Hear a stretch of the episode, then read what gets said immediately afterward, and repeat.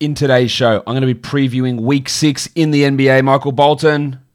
Thanks, Josh. It's Michael Bolton here, and it's time for another episode of the Locked On Fantasy Basketball Podcast.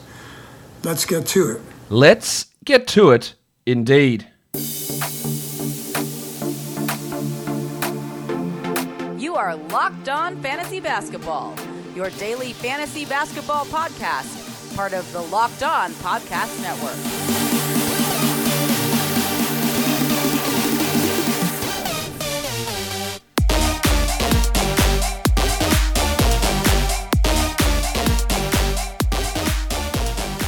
Hello and welcome to the Locked On Fantasy Basketball Podcast, brought to you by Basketball Monster. My name is Josh Lloyd and I am the lead fantasy analyst at basketball monster dot com and at Yahoo Sports Australia. And you can find me on Twitter, as always, at RedRock underscore bball and on Instagram at Locked On Fantasy Basketball. I'm trying to look ahead to week six in the N B A. There's probably going to be postponements and some, uh, well, not, not cancellations. There's going to be some postponements, most likely. The N B A, look, getting out ahead of things and saying, well, if you've got issues, we're going to, you know, knock you out for three games or so.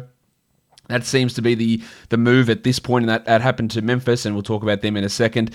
But we'll try and give, base this on how the schedule currently looks before uh, Saturday's games. That's where we're looking to get you in early to try and understand how to sort of plan out for the week ahead. So let's talk about that right now. And let's start with how this, the week actually looks at this point. nineteen teams, so the vast majority, almost two-thirds of the league, are playing four games this week. So you're probably going to have some um, yeah, decisions where you might have to just choose between a couple of players playing four games in your weekly lineups.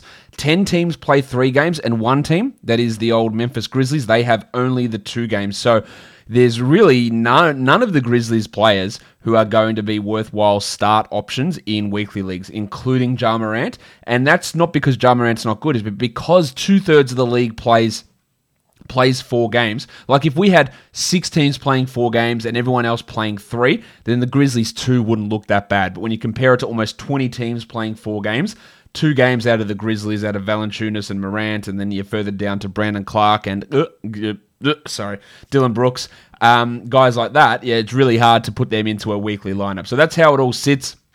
The teams playing for, the Pacers, they probably have the best schedule out of the lot. Two games against the Hornets, and then they play the Raptors and the Sixers. Then you've got the Magic, the Raptors, the Warriors, the Hornets, the Sixers, the Pelicans, Heat, Nets, Spurs, Lakers, Wolves, Wizards, Cavs, Pistons, Clippers, Nuggets, Mavericks, Jazz. All of those teams play four games this week, and that leaves the Bucks, Kings, Rockets, Blazers, Bulls, Celtics, Hawks, Suns, Knicks, and Thunder with three games this week. The Lakers, all four of their games this week are on the road.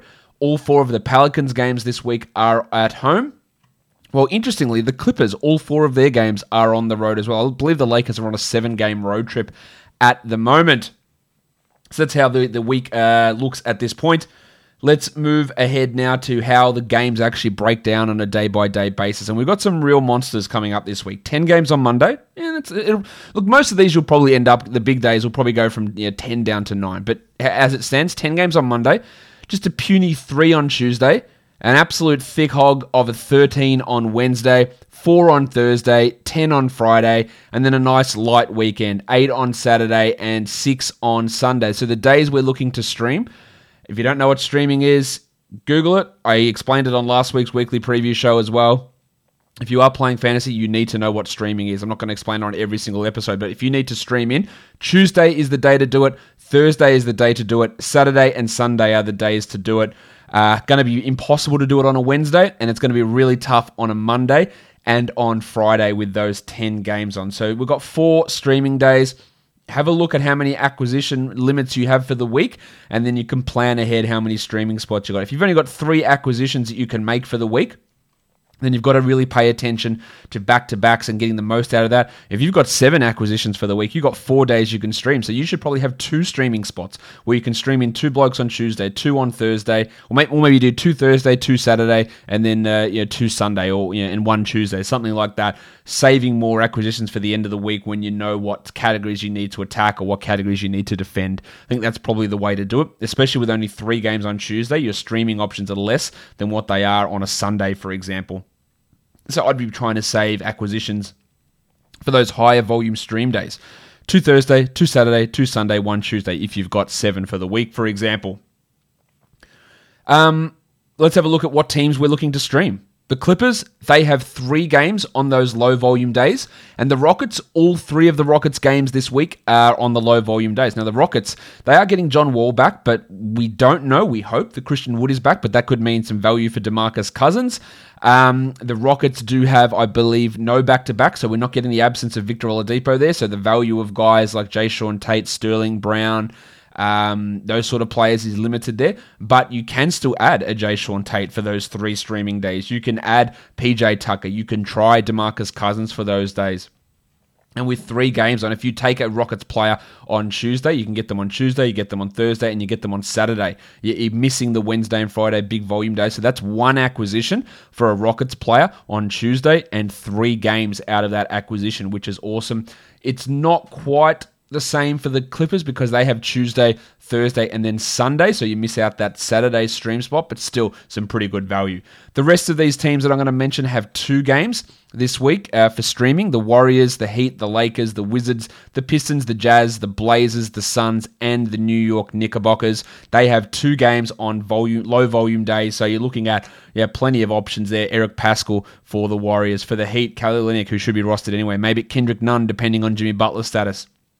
The Lakers is K C P. The Wizards could be anyone. We just don't know who's going to play. It could be um, Hal Neto. It could be Anthony Gill. It could be Jerome Robinson. For the Pistons, you're looking at DeLon Wright. For the Jazz, you're looking at Joe Ingles. The Blazers, you're looking at Gary Trent and Rodney Hood.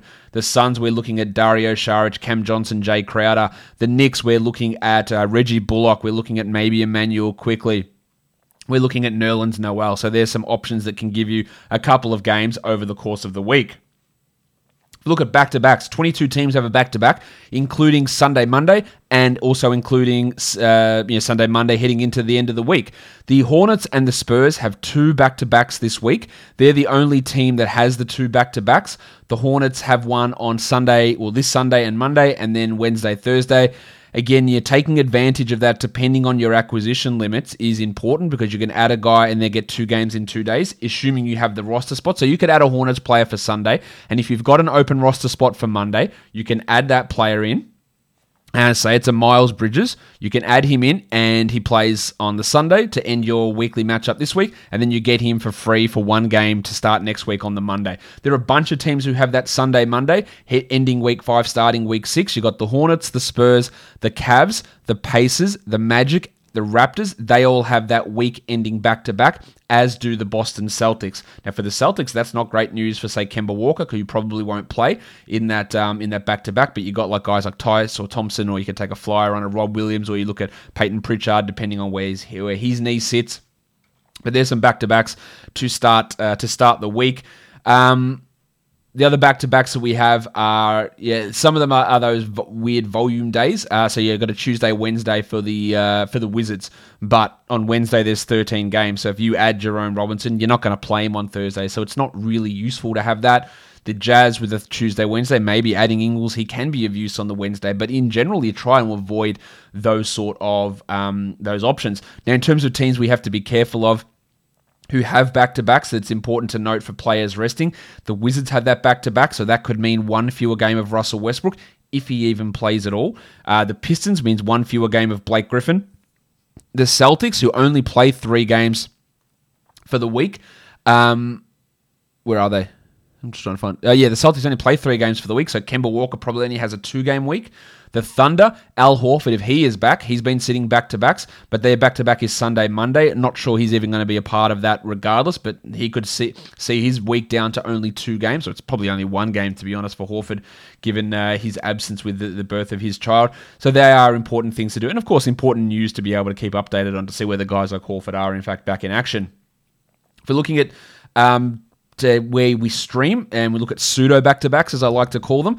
Tuesday, Thursday, the Clippers and the Rockets. You add a player on Tuesday from either of those teams. On Wednesday, you don't have an active roster spot, and then you play them again on Thursday. And then on that Thursday, Saturday pseudo back-to-back, there's a bunch of teams. The Heat, the Blazers, the Pistons, the Lakers, the Rockets, and the Suns. I already talked about the Rockets earlier, saying you can add a guy on Tuesday and get three games for the price of one. But all these other players that I talked about, all these other teams that I talked about, the Heat, the Blazers, Pistons, all those guys I mentioned earlier. That Thursday, Saturday is where you get the value there. And then unfortunately, as the N B A likes to do, there's no back-to-back on Saturday, Sunday. So you can't get the two for one to end the week, unfortunately, there. Let's have a look at some players in weekly leagues who could be worth adding. Doug McDermott from the Indiana Pacers. They're starting him at small forward at the moment, and they have four games. Uh, yeah, now two of those are on the volume days, but it doesn't really matter. Actually, all the three of them are on volume days, but in a weekly league, that makes no difference. When someone like McDermott, just with the game's volume, and I don't really like McDermott as a fantasy option, but if he plays thirty-plus minutes, he could score fifteen a night, which is like sixty total points for the week. Maybe he gets you eight threes across four games. Maybe he gets you ten threes across four games. There is value in that.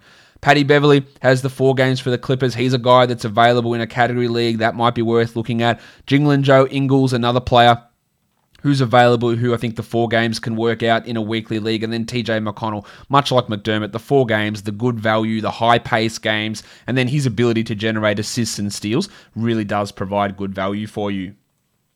In a points league, Jeremy Lamb, a guy that's available, great opportunity. Now, I didn't include him in the category league because he's been rostered in a lot of spots. I'm still not convinced he's going to be a top one hundred player, but he's worth taking a flyer on.